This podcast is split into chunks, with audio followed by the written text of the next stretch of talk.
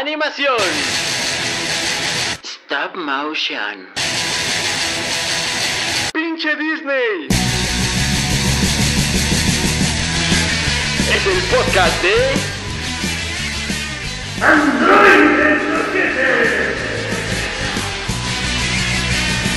Con sus soquetes de confianza, Ampersand, Patio y Rorro. Hello. Hello. Hello. Radio Rufino. Con Android Soquete. Eh, tercer programa de Radio Rufino y no nos han cancelado, eh. Oh, aplausos. Los tres caballeros, tercer programa. Sí, qué bueno que no está el Chalo hoy porque estaríamos bien Ah, sí, apretados. él es el que desentonaba. ya no ya. vino porque. Lo corrimos, así, sí. después ya, de no, ya no nos alcanzó para pagarle el cheque. la austeridad republicana alcanza el bueno, el programa de radio porque esto no es podcast. Sí, la 4T. Y hoy vamos a hablar de animación precisamente en nuestro querido país. En México. ¿Hay animación mexicana? Pues yo creo que sí, ¿no? Hay más de la que uno podría imaginarse. Ah. Hay más de lo que ves. Eh.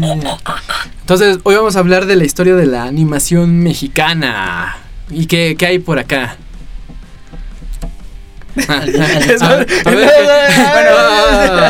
Pues, ¿Podemos, podemos comenzar como a principios del siglo XX. che, yo, yo tengo desde 1907. A ver, échale.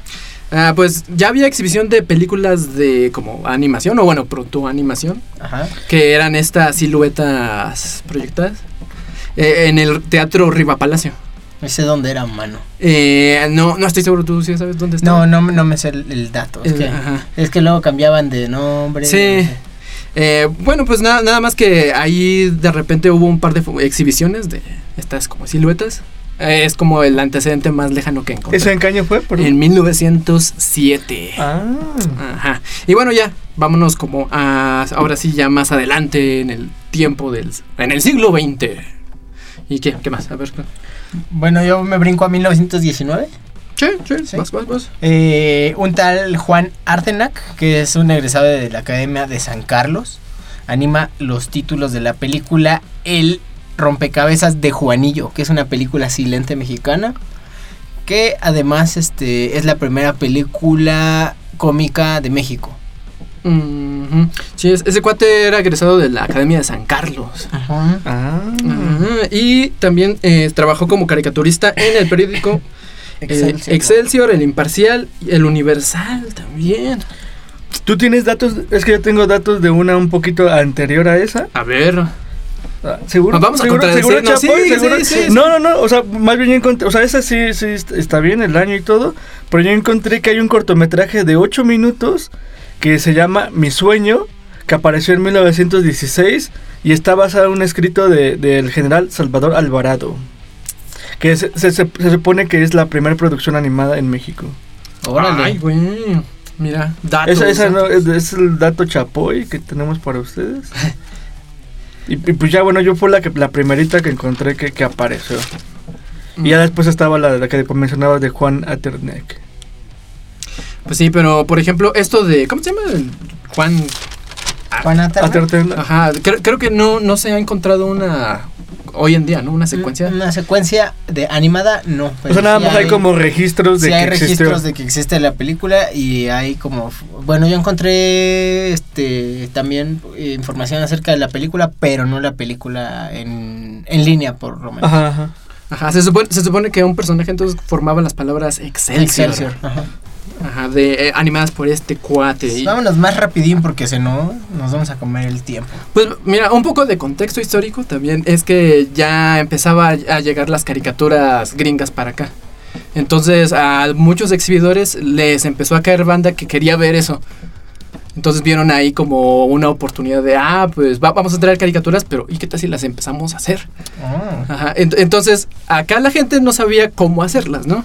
O sea, no, no llegaba información porque pues eran los eh, principios de los 30 y pues no había publicaciones tampoco. Entonces como que mucha gente empezó a, a cachar información donde se pudiera, ¿no?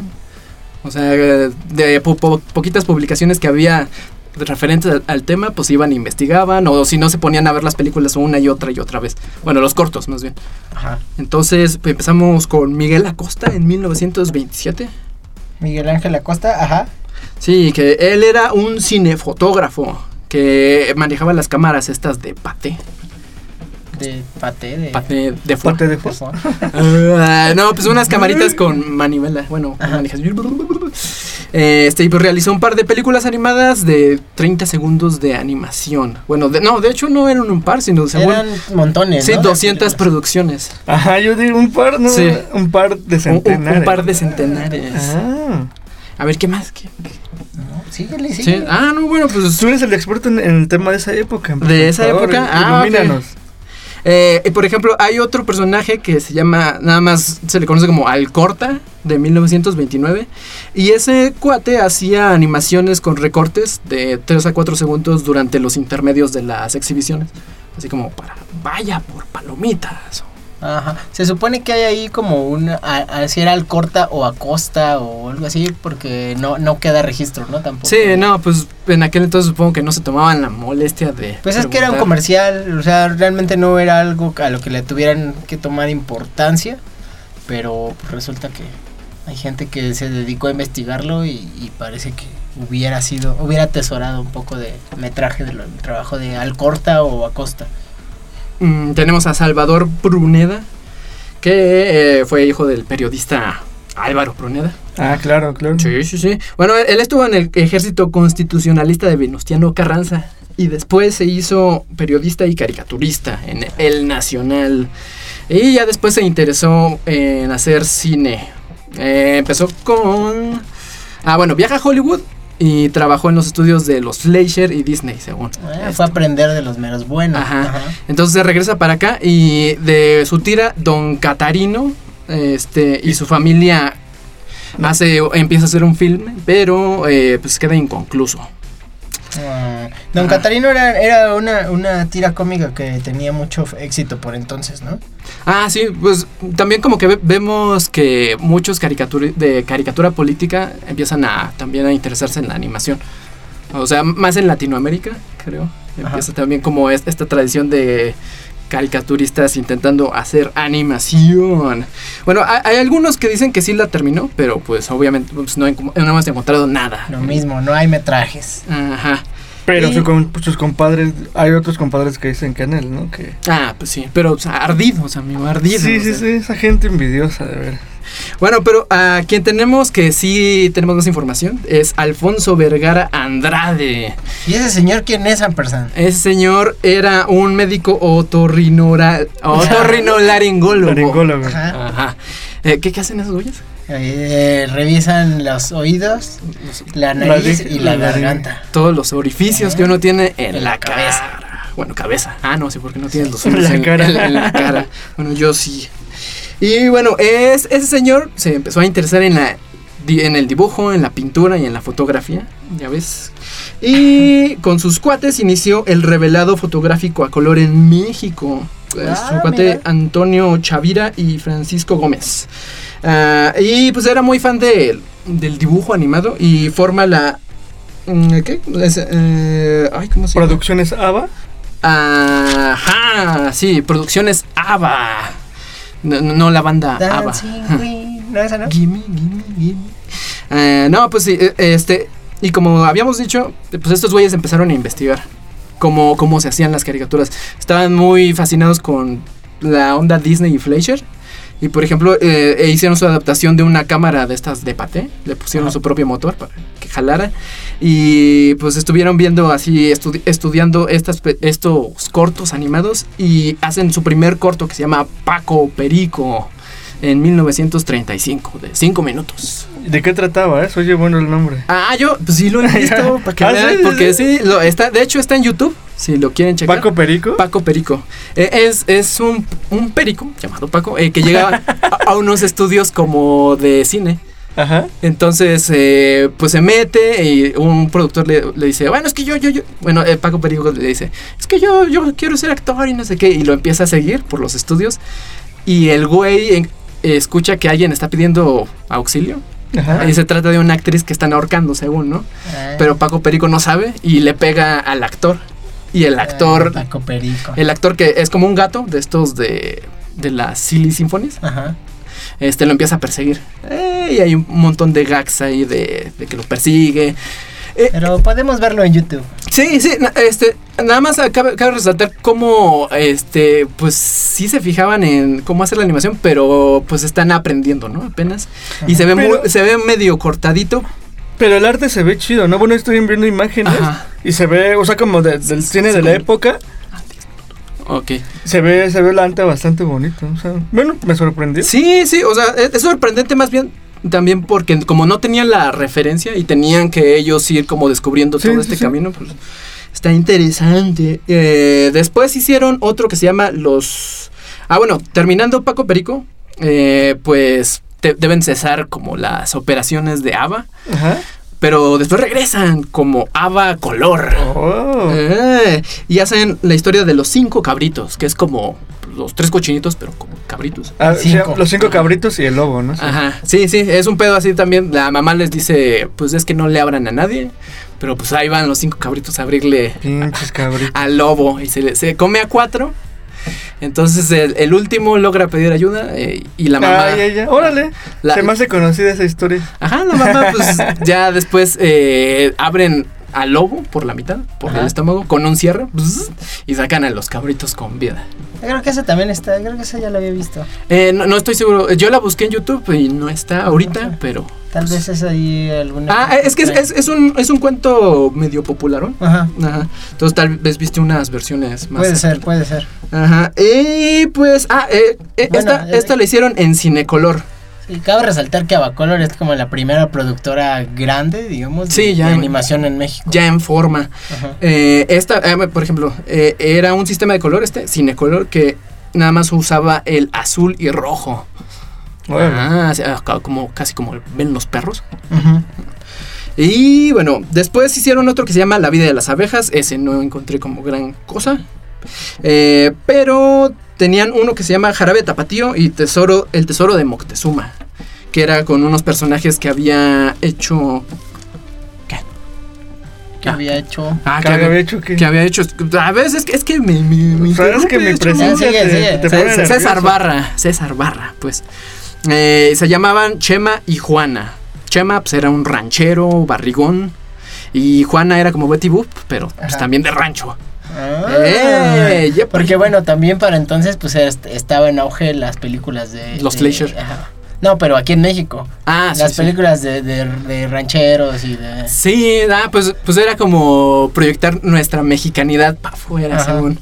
Eh, bueno, entonces, eh, por ejemplo, en la de Jarabe Tapatío, Chema y Juana, pues bailan. ¿Y qué bailan? Pues, Jarabe Tapatío. Ah. De Guadalajara, Guadalajara. Ajá, y en la del segundo, del tesoro de Moctezuma, este Chema pues se atraganta, así, y empieza a soñar que de repente se encuentra un mapa y encuentra el tesoro de Moctezuma, Ah. y así.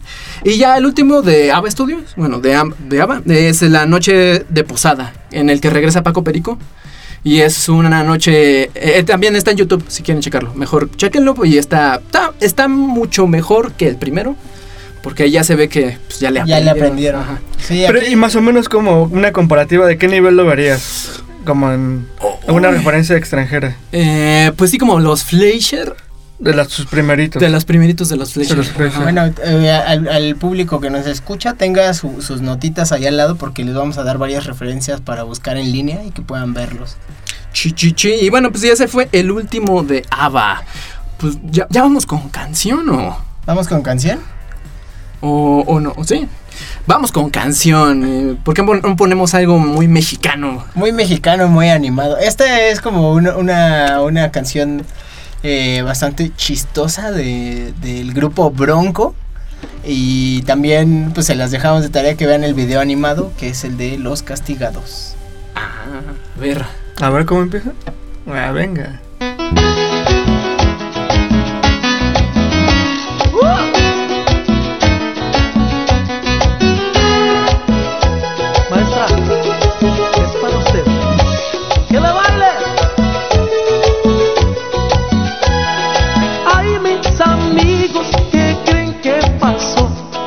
Escuela, en la clase se cayó. Hubieran visto el coraje que le dio. Andaba que echaba chispas, ya todos nos castigó. A ver, Javiercito, usted que me vio.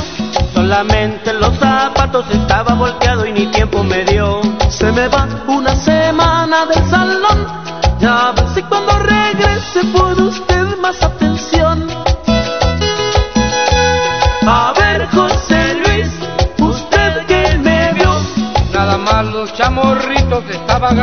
cuando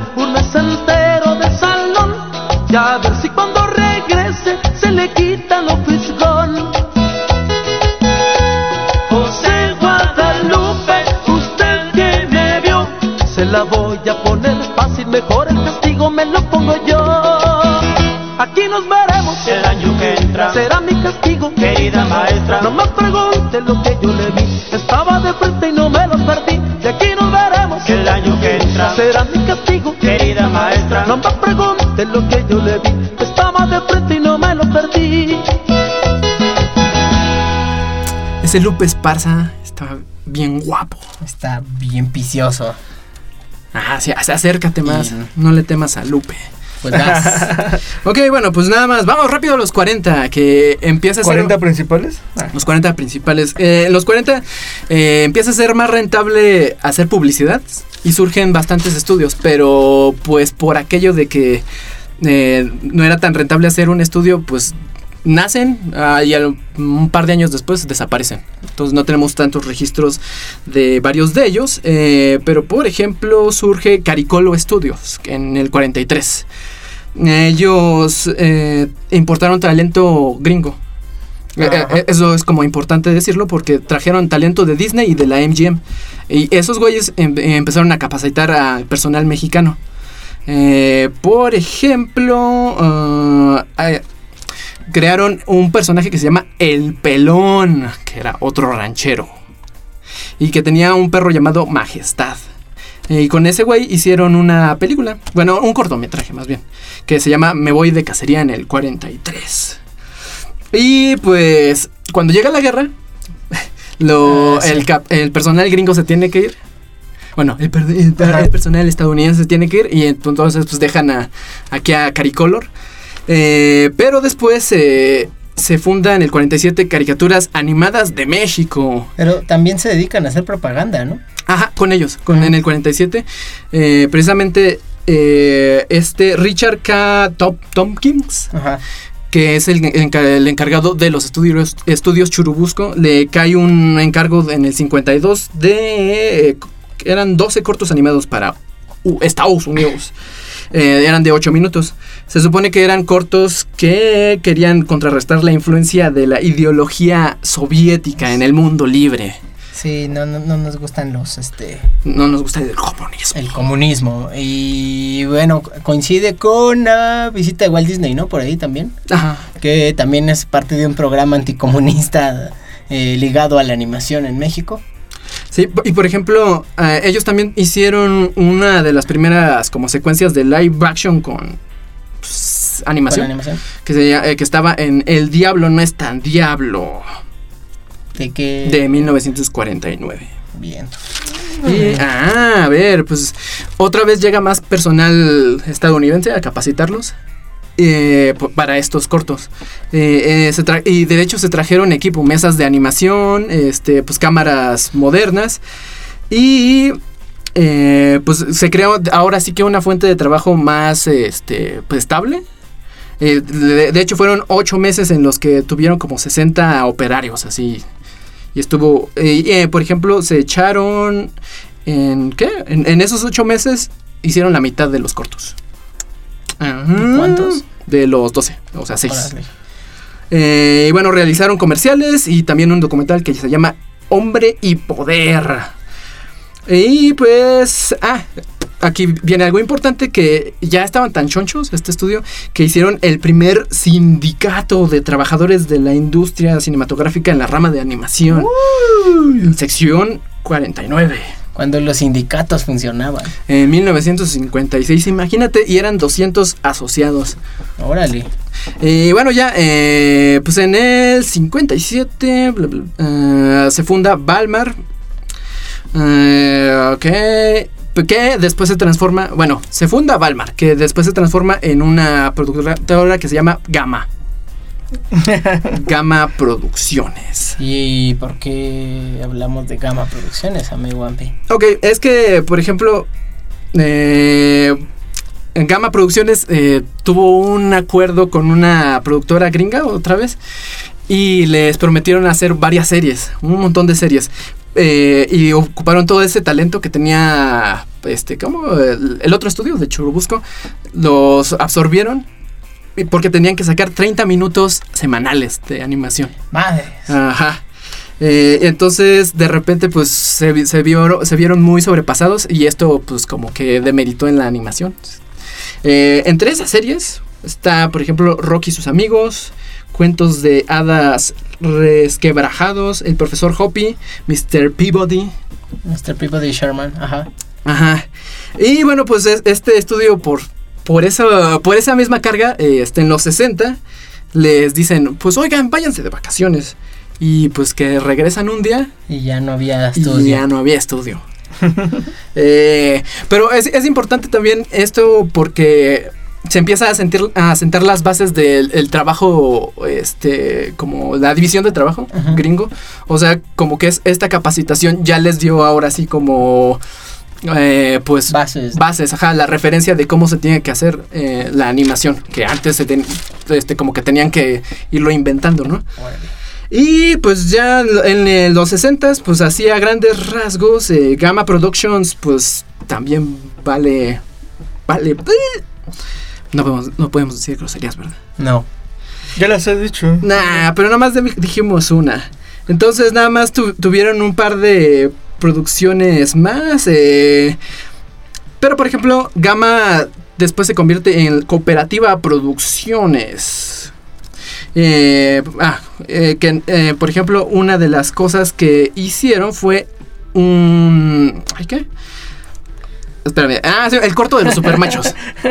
De Ri- Rius. Ajá, Eduardo del De Río. Eduardo del Río. Rius en el 72 lo terminaron. O sea, empezaron en el 67 Y terminaron. y terminaron en el 72. Y quisieron empezar a hacer un piloto para Memín Pinguín Ajá. De tres minutos. Creo que sí lo hicieron. Y lo presentaron para hacer una película, pero pues no, los inversores dijeron. "Pues, no, porque pues, está feo. Y así. Y ahora pues se terminaron los 60 y siguen los 70, amiguitos. La época dorada de la animación. Ah, la, ver- la verdadera época. La- la- ahí es cuando realmente empieza el nombre de animación. Bueno, eh, un poquito comenzamos con los 70s. Hubo un cierre de un estudio que se llamaba Kinema. Eh, tuvieron algunos problemas igual con los animadores y toda esta onda. Y con esto formaron el estudio que se llamó Fenton y Ornelas. Estos cuates este, llegaron a un acuerdo con la, con la Hanna Barbera para hacer como vari- varias de la producción de, la- de las animaciones, en el- y en el cual se trabajaron las series Astro y los perros espaciales, Los jóvenes Picapiedra y The Gary Coleman Show. Y estos mismos cuates en el 72 presentaron, bueno, obviamente esto algunos lo, lo llaman así como la, la primer serie animada mexicana que se llamó La familia Telemiau en el 72. Y luego, algo, algo también que pasó importante en la época de los 70s fue que en el 76 se estrenó el primer largometraje de animación mexicano, que es el de Los Tres Reyes Magos de Fernando Ruiz. ¿Ustedes han visto ese largometraje? No, no lo he visto. No, solo pedacitos. Bueno, Pero- véanlo. Ah, no, pero dicen que en YouTube hay como cachitos, ¿no? Cosas Sí, así. hay, hay pedazos. Bueno, lo único que he escuchado yo es que tiene como muy buen nivel. Ya, sí es como uno de los hitos de la animación mexicana, pero no, tampoco he checado nada. Bueno, otra de las cosas importantes que, que apa- apareció en la época de los 70s es La música disco. la música. No, eso es en los 80s. ¿no? No, no sé. No, Ah, 70s. ah, oh. bueno, pues vayamos a los 80s. En el 81 eh, hubo otra, otra película también, este mismo cuate de Fernando Ruiz, sobre la- las apariciones de la Virgen de Guadalupe, que se llama El Gran Aco- Acontecimiento. Suena Y- como el gran El milagro. gran milagro, sí. Eh, ya me imagino, la verdad yo nunca había escuchado También hay, pedazos en YouTube que pueden ver. ¿Ah, sí se lo has visto tú? No, no, manches. no, pues son pedacitos. Bueno, eh, en el 82 hubo otra producción que se llamó Crónicas del Caribe, que fue un filme hecho por el llamado Taller de Coyoacán. Y sin embargo, esta cinta pues está perdida. Otro de los importantes, y de este sí, sí lo he visto, yo me acuerdo de haber visto como cositas. En 1984 se produce Katy la Oruga, que fue una coproducción mexicana y española. Ajá. Que era con el estudio que produce después el, la, La, familia Tele, no. la familia Telerín. La familia Telerín, y, ¿no? y los de Cantinflas, creo Cantinflas. que Ah, que estaban bien bonitos también. también. Sí. Eh, otra coproducción que se hizo con España eh, en 1988 fue Katy, Kiki y Coco. Esa la neta no tengo ni idea. No salía caca. No, no, no. No. Y ya para terminar los 80s, otra de las producciones importantes fue en el 87, Oliver Twist, también llamado El pequeño ladronzuelo, que es una adaptación de la novela de Charles Dickens, hecha igualmente por Fernando Ruiz. Que Fernando Ruiz acaparó todo. ajá, en la época de los 80s fue como el como ánima, ¿no? Hay varias, hay varias entrevistas a Fernando Ruiz en, en internet que pueden checar, que están muy interesantes porque habla justo de todo el entorno de, en el que trabajaba en estos proyectos. Bueno, y ya en la época de, lo- de los 90, sobre todo estuvo marcada por dos cortometrajes de animación mexicanos que tuvieron mucho, mucha relevancia internacional. El primero fue en el 94 con el corto llamado El Héroe de Carlos Carrera, que por cierto es el mismo director que acaba de ganar el Ariel por su largometraje de Ana, y, Ana y Bruno. Bruno. Ana y Bruno también se lo pueden checar. El Héroe a mí me encanta. Digo, no tanto como Ana y Bruno no me encanta tanto, pero El Héroe en cortometraje creo que sí, sí es... Es un cortometraje que lo ves y sí dices, ah, no mames, ¿a poco eso lo hicieron en. Ah, ah, no mames. ah". Y, y de hecho ganó una palma de oro en el Festival de Cannes, que es uno de los festivales de, no solamente de animación, sino de cine más importantes del mundo. Y otra, otro cortometraje que yo me acuerdo que fue uno de los primeros que vi en Stop Motion es del 97, que se llama Sin Sostén, eh, con la dirección de René Castillo, y en el cual también había un cuate que estaba haciendo como sus primeros pininos en la animación, que se llama... Ay, se me fue el nombre. ¿Cómo se llama este cuate? ¿Cuál? El de... Chabelo. No, el que ganó el Ariel también en cortometraje. ¿Que lo viste ellos?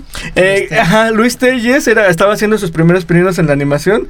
De hecho, René Castillo como que cuenta la anécdota de que, o sea, a este cuat- a Telles ni siquiera le interesaba para nada, nada más quería como que alguien que le ayudara, ¿no?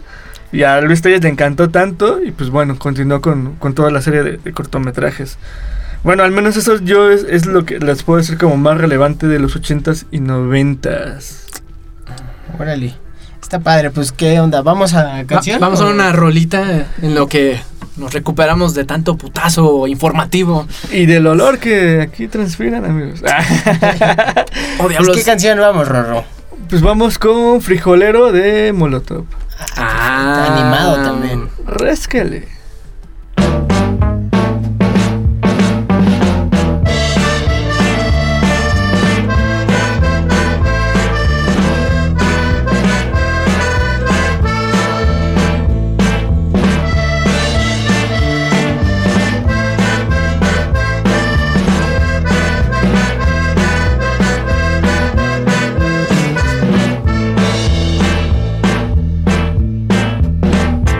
Yo ya estoy hasta la madre de que me pongan sombrero. Escucha entonces cuando digo, no me llames frijolero.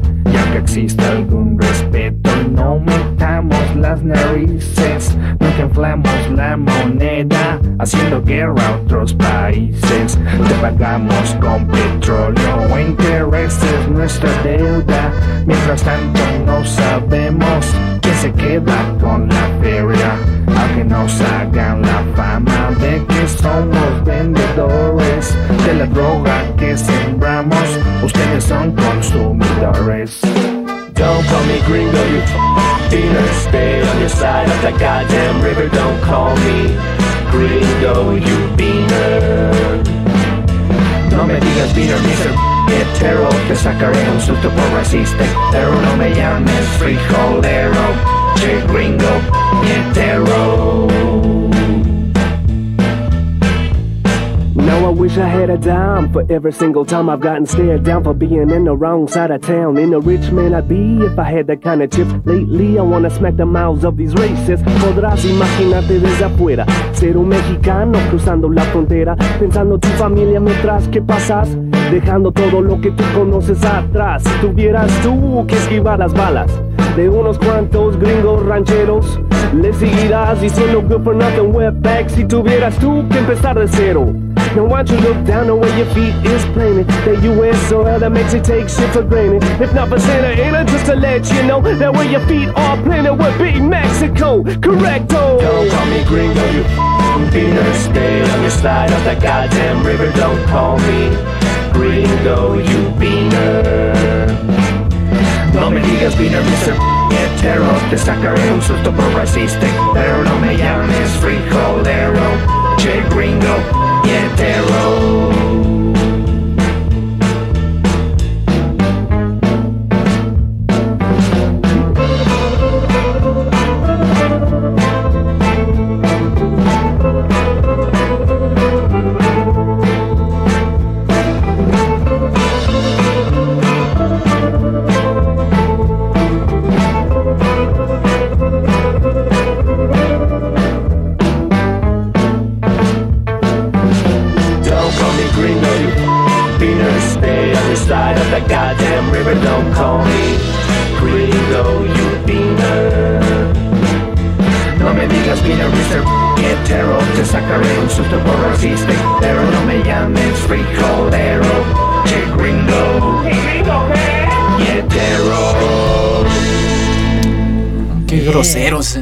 Muchachos Esos de muchachos Molotov. dicen muchas groserías y hacen animación como la que le gusta a Nu Mechanic. Acá Ah, Rodrigo sí, Miguel. ro- qué bonita rotoscopía, ¿no? Sí.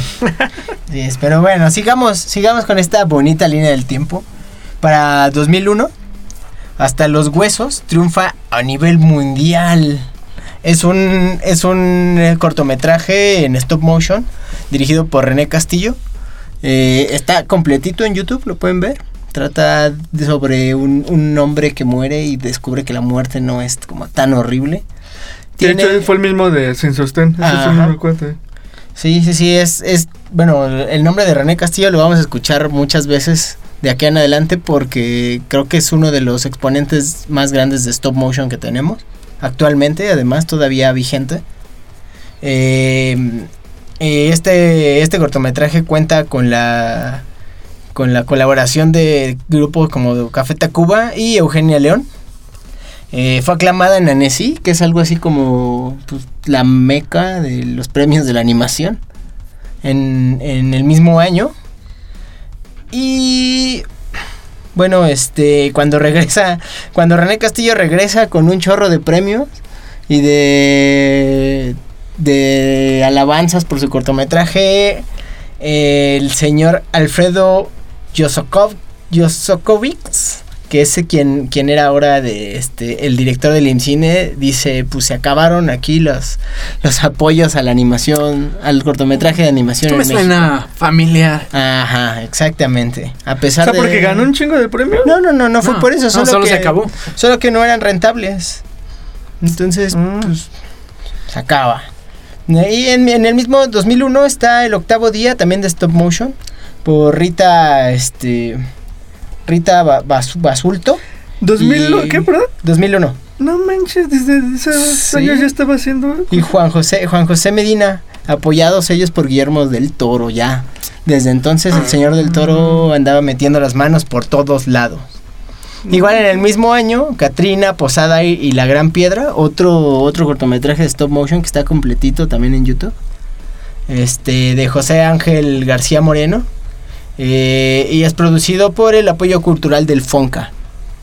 Eh, ¿Qué obuli? Vámonos No a- nos dejes, Fonca. a 2002 y en 2002 vienen dos, dos exponentes, dos piedras angulares de la animación. ¿Por qué lo haces riéndote? Porque eh, es chistoso, son dos piedras angulares de nuestra animación comercial. O sea, piedras como si... Sí, sí, como son la piedra en el zapato. No, no, no, son como La base. Son la base, nos guste o no. Seminales. Eh, eh, en cuanto en cuanto a la animación comercial, Ajá. ¿Cuál- comercialmente hablando, una es Huevo Cartoon. Ah, Eh, 2002 ya no En el 2002, huevocartoon.com surge eh, con un montón de albures y de huevos diciendo groserías que a la gente le, además le encantaron. O sea, el 2002 ya es el largometraje. No, no, no. Esa No, para no, los que eran como la- en internet, Ajá, los que bajabas en Flash y los mandabas por Messenger, esos. En cadenas de, de, de mail. Ajá, sí, sí, sí, así.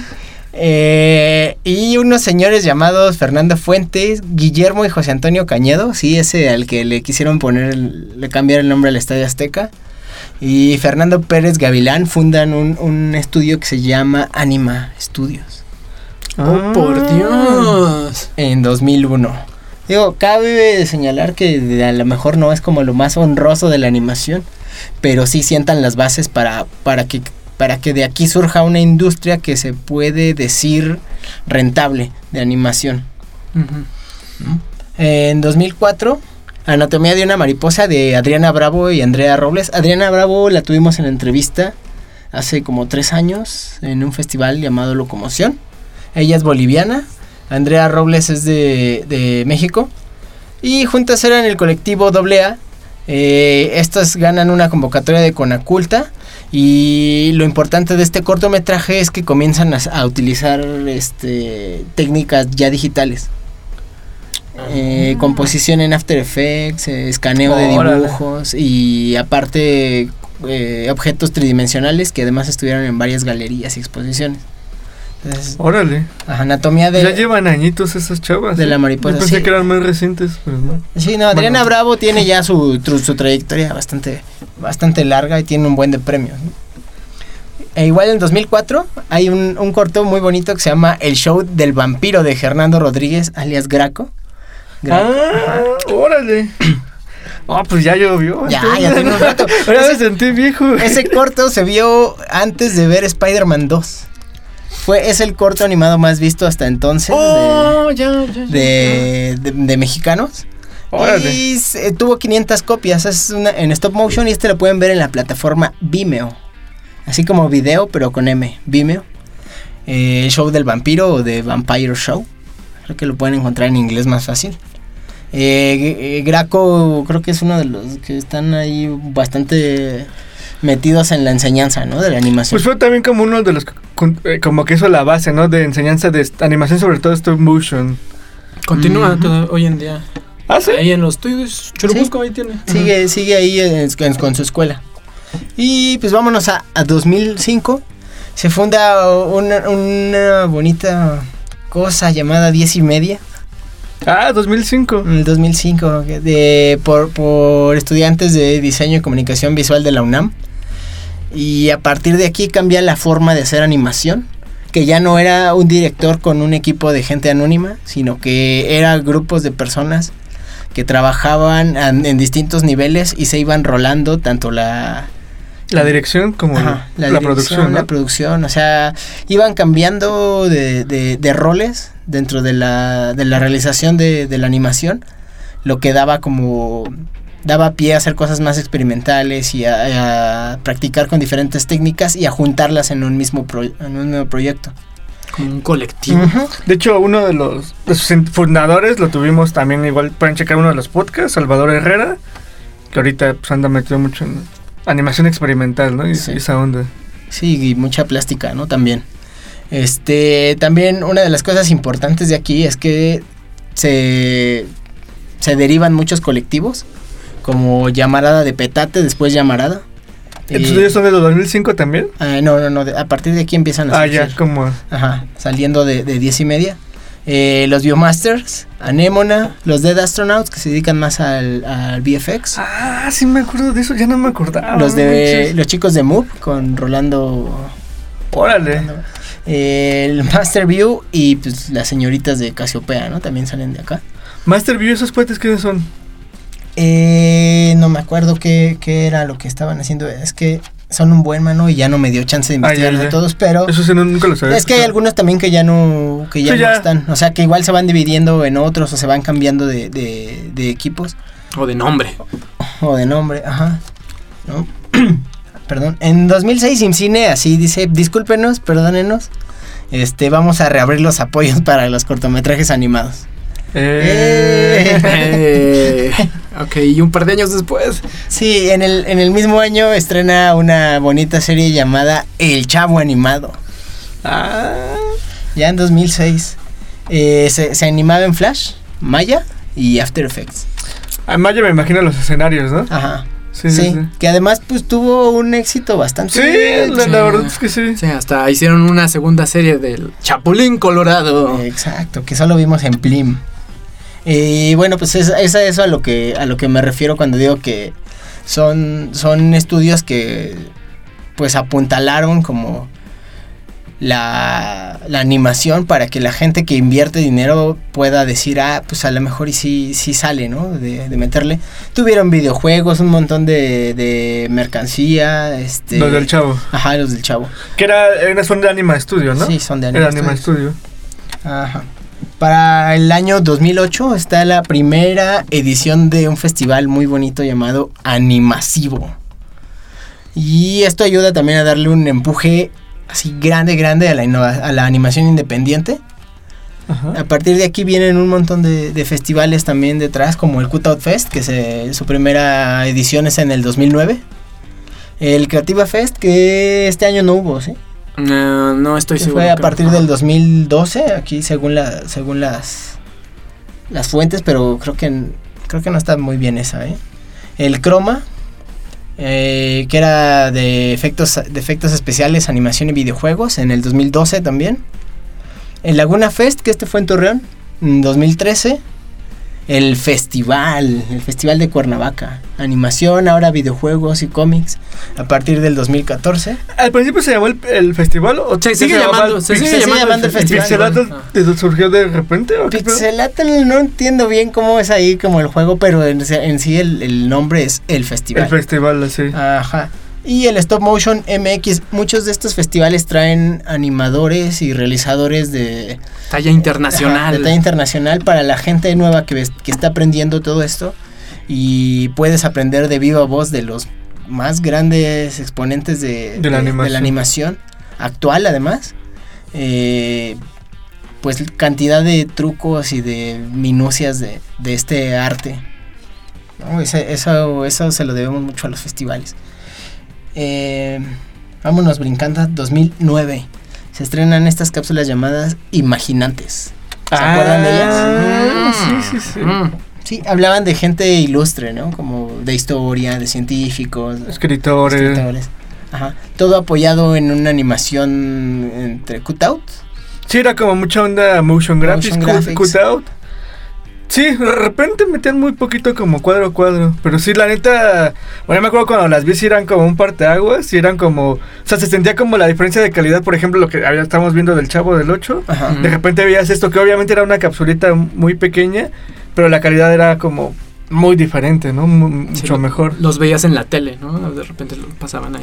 Y aparte era un proyecto de Televisa, que eso también sorprendía bastante. Eh, para entonces creo que Televisa tenía como una especie de cubículo en donde dejaban a los chicos experimentar sí, sí. sí. muchas, co- muchas cosas en cuanto a animación y tenían un, un muy buen equipo. Ah, eh, eso yo lo sé de, de oídas de por ahí. Busquen los DVDs, todavía están por Sí, ahí. de hecho, de hecho, la gente que salió de ahí, de, de ese proyecto de Imaginantes, después formó un montón de, de- de estudios de animación, que ahorita son como más o menos famosos. Pues tenemos eh, Basa Studio, eh, tenemos también 1936, que de hecho la, la directora es la que está, era la encargada de esa área. Y también de ahí sa- salieron otros cuates que se llaman Polygon, también Polygon Studio, que creo que acaban de estrenar una serie de animación en el 11. Entonces también, o sea, de ahí fue como semillero de para muchos estudios más actuales. Super, pues mira, te voy a decir un- algunos de los directores que estuvieron ahí. Son René Castillo, de nuevo. Este, Rita Basulto, otra vez. Luis Telles, Carla Castañeda y Rigo Mora. Rigo Mora fundó Necropia junto con Guillermo del Toro. Ah, ya. Eh, Rigo Mora muere en, es- en este transcurso de, de hacer este, las cápsulas de Imaginantes. Órale. Y pues, en 2009, también, 2010, perdón, el Festival Internacional del Cine de Guadalajara abre la categoría de cine animado. Y esto pues igualmente eh, es como una... Es como abrir una puerta para que todas estas producciones de animación que ya se vienen haciendo corran a, a- a mostrarse al, al público en general y que pues se pueda ver que, que hay más animación que la comercial y que hay muchas ganas de hacer más cosas. Eh, pues a partir de aquí, ¿qué podemos decir de la animación? De 2010 para acá, que son nueve años, que pareciera mucho, pero en realidad no es tanto. Mm, Y han pasado un montón de cosas en la animación nacional. Un montón de, de estudios nuevos, eh, un montón de cortos nuevos que ver. Por ejemplo, ahorita podríamos decirles que se metan a, a Filmin Latino. Punto, Ah, sí, sí. eh, ¿Qué es punto com o punto mx? Búsquenlo como Filmin Latino. Y ahí eh, hay una categoría de animación. Eh, por cierto, están los nominados de- al- a, ¿Al mejor, Ariel? a mejor, Mejor cortometraje de animación en el Ariel. Eh, son seis cortos. Seis cortos animados que se pueden ver ahí por el momento. Este, están eh, estudios como- de los que ya hablamos como Casiopea. Eh, está Federico Gutiérrez. Federico Gutiérrez con su cortometraje Primos. Eh, Diome de Ceras. Con Gina. Gina. Y bueno, ah, uno que me gusta a mí personalmente es 32 Rbit. No recuerdo el nombre del autor, pero también está ahí. Mm, ¿qué Pero tú, tú crees que la industria hoy en día de la animación mexicana es saludable? creo que está muy en pañales en cuanto a Aquí por- porque no podemos polemizar por la falta de tiempo, pero No, bueno, ¿cuál pero, industria ver, mexicana? ¿Cuál industria mexicana? Ah, exacto, en cuanto en cuanto a, a sacar dinero y a y a atraer eh, in- inversionistas que Ha crecido bastante, yo Ajá. creo que en los últimos 3, 4 años sí se ha notado como el cambio. O sea, por ejemplo, ahorita tú que rememorabas como alguno de los estudios, que a mí me tocó como verlos de lejos, y dices 2005, pues ya pasó bastante, ¿no? Y yo sí he notado como un cambio, ha cambiado desde la, desde la formación de animadores en México. O sea, hace 5 o 6 años empezaban como que las primeras carreras de animación en las universidades, pero realmente ni siquiera eran como como carreras preparadas, o sea, copiaban como mucho temarios o cosas así, o estaban como muy enfocadas a la, a la onda como de ingeniería. Pero yo me atrevo a decir que unos tres años para acá, yo he visto como personas como talento joven que han salido de esas, de esas, de esas carreras de varias universidades. ya súper Y preparados. ya, ya, ya le notas un buen nivel. Yo creo que todavía obviamente nos falta mucho, pero ya se notan diferentes. O sea, ya se nota como, ah, ya, ya son cuates que de 21 22 que salen y que ya tienen una buena preparación en animación. Obviamente les falta mucho, pero ya dices, ah, ya sabes lo, lo básico y, y creo que eso se ha debido también porque ha Que es crecido. lo más tardado, crecido, ¿no? Además de- de ha aprender. crecido con, pues, con todos estos cuates que de, en el 2000, 2005 que estaban sentando como las bases, ¿no?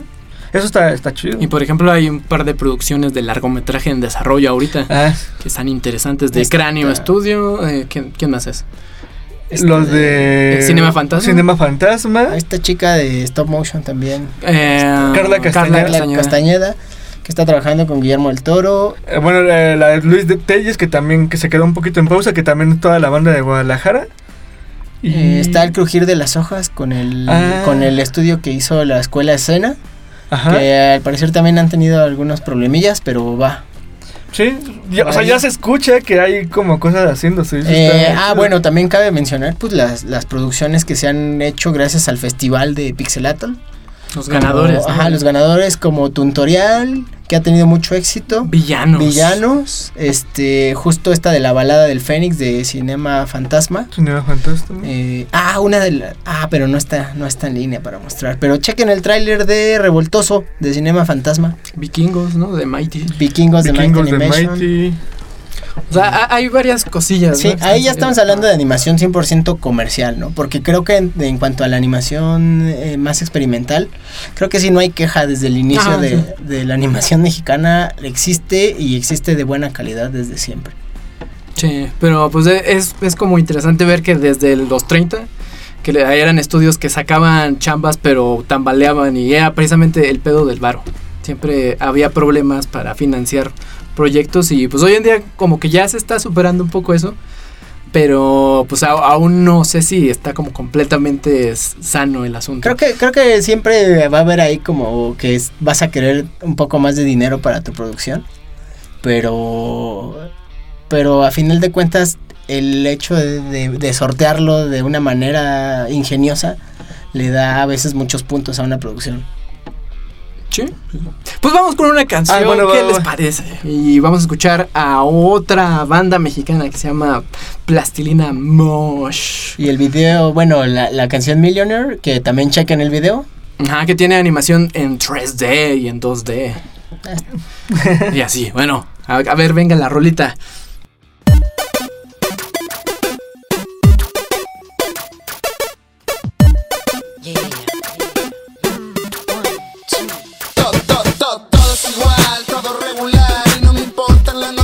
Lo que pueda pasar y ya No veo nada que no pueda realizar. Es solo verte a los ojos me hace sentir real. Y después de todo, ¿qué más puede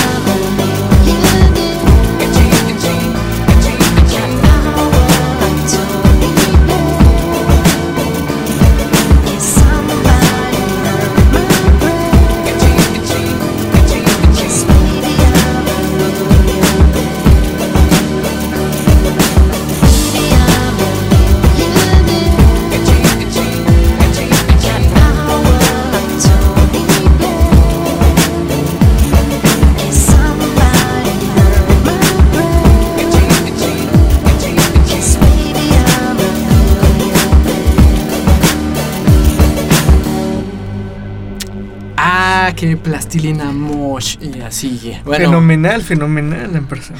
canciones viejas, ni- nada nuevo Nada pusimos. nuevo, porque no hemos visto videos, esa es la verdad. O sea, ha habido, pero creo que están todavía más verdezones. Como son producciones de bajo presupuesto. eh. Uh, Pero chidos, chidos, chidos. Después hablamos de videoclips animados, ¿no? Sí, es que hay chance. Ah, pues sí. Pero bueno, entonces pues vamos a concluir este bonito podcast en el que aprendimos todo sobre Este la es animación un mexicana. programa de radio. Ah, sí, perdón. Bueno, pero, pero si lo escuchas no en vivo es como podcast. Es como ¿no? un podcast. Ah. Ah, y dos en uno. Pero ¿y si está en vivo? ¿Y qué tal? Bueno, ¿cómo, cómo, puede, ¿cómo ven la industria de aquí para adelante? O... Pues nos hemos tambaleado, pero hemos sacado siempre adelante a la animación. Bueno, sí. Pues sí, yo creo que, que estaría bien como el público checara las referencias que, que pudimos ver aquí, porque fue así muy rápido, son muchísimas, pero sí van a notar un avance así enorme en cuanto a las temáticas y la plástica que se utiliza para resolver el contar una historia. Yo, igual lo- la gente que nos está escuchando, los invitaría, si les está empezando a gustar esta onda de la animación y están interesados, yo creo que lo, lo más recomendable es que vayan a alguno de los festivales que les mencionamos. O sea, son como diferentes, como, eh, digamos como en diferentes rubros, ¿no? El cutout y animasivo son mucho de la onda independiente. Pixelatl es mucho entre la onda independiente y más bien como de industria y comercial. Ajá. Pero lo, lo bueno de Pixelato es que de repente puedes, puedes encontrar como muchas leyendas internacionales. Entonces también puede ser como una muy buena experiencia. Y es que es, es bonito por un lado también porque puedes ir como, como profesionista, como aprendiz o como público en general porque también Sí. tiene proyecciones. Sí, sí. Y digo, pues ya, ya ahorita hay un montón de información. Pueden acercarse, si quieren como llegar a estudiar esta onda, pues a universidades. Hay un montón de cursos en línea, recursos, etcétera. Y pues yo creo que, pues en general, yo lo, yo lo veo como bastante esperanzador. Pero no solo, no porque sea en México en sí, sino porque creo que la animación tiene mucho futuro. O sea, y sobre todo como que antes, cuando veíamos en, en- en- los inicios, pues era muy difícil hacer animación. O sea, se requería un gran equipo, mucho dinero, una especialización y casi no había como información. Y ahorita con una computadora o con papel y lápiz y con Y toda la información que tienen, que tienen, la verdad es que se puede. Así Sí. es. Si no hacen animaciones porque no quieren. Y pues bueno, ot- otros de los festivales que están próximos a venir es el Stop Motion MX aquí en Ciudad de México, En agosto. En, En eh, agosto. en agosto. Cutout Fest eh, En octubre, noviembre. Es en noviembre en Querétaro. en Querétaro, Querétaro. el Festival Pixelatl eh, Septiembre. en septiembre en Cuernavaca.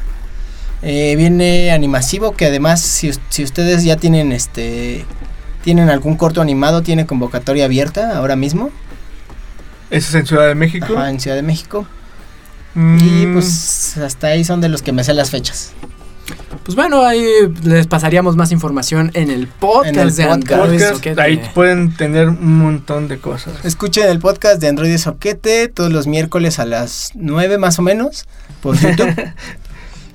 Y pues ya, no sé. Ya, ya, ya, ya se acabó. Eh, ya se acabó este ciclo de programas sobre animación. Esperemos que podamos continuar con algunos otros más, pero si no, si no, Ya pues saben, fue un gusto podcast. estar con ustedes. Muchas gracias por el espacio. ojalá hayamos sembrado esa semillita. Esa semillita En que después cabezas. brotará y que en 20 años diga, ah, nosotros escuchamos sobre animación en Radio Rufino. El, el siguiente Guillermo del Toro. ¿no? Exactamente, exactamente. usted amiguito puede ser eso.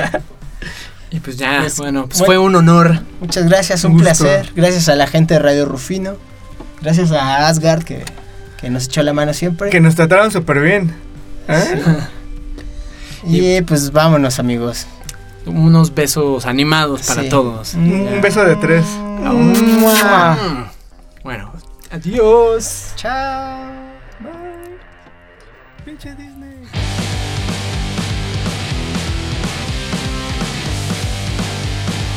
Androide Soquete es una producción de En el Bus para Radio Rufino del Museo Tamayo de la Ciudad de México. La locución e investigación de los temas están a cargo de Numecanic, Ampersand y Fafio, bajo la producción de Asgard Mendizábal. Si quieren saber más de su programa, visiten su canal de YouTube como Androide Soquete. Peace out.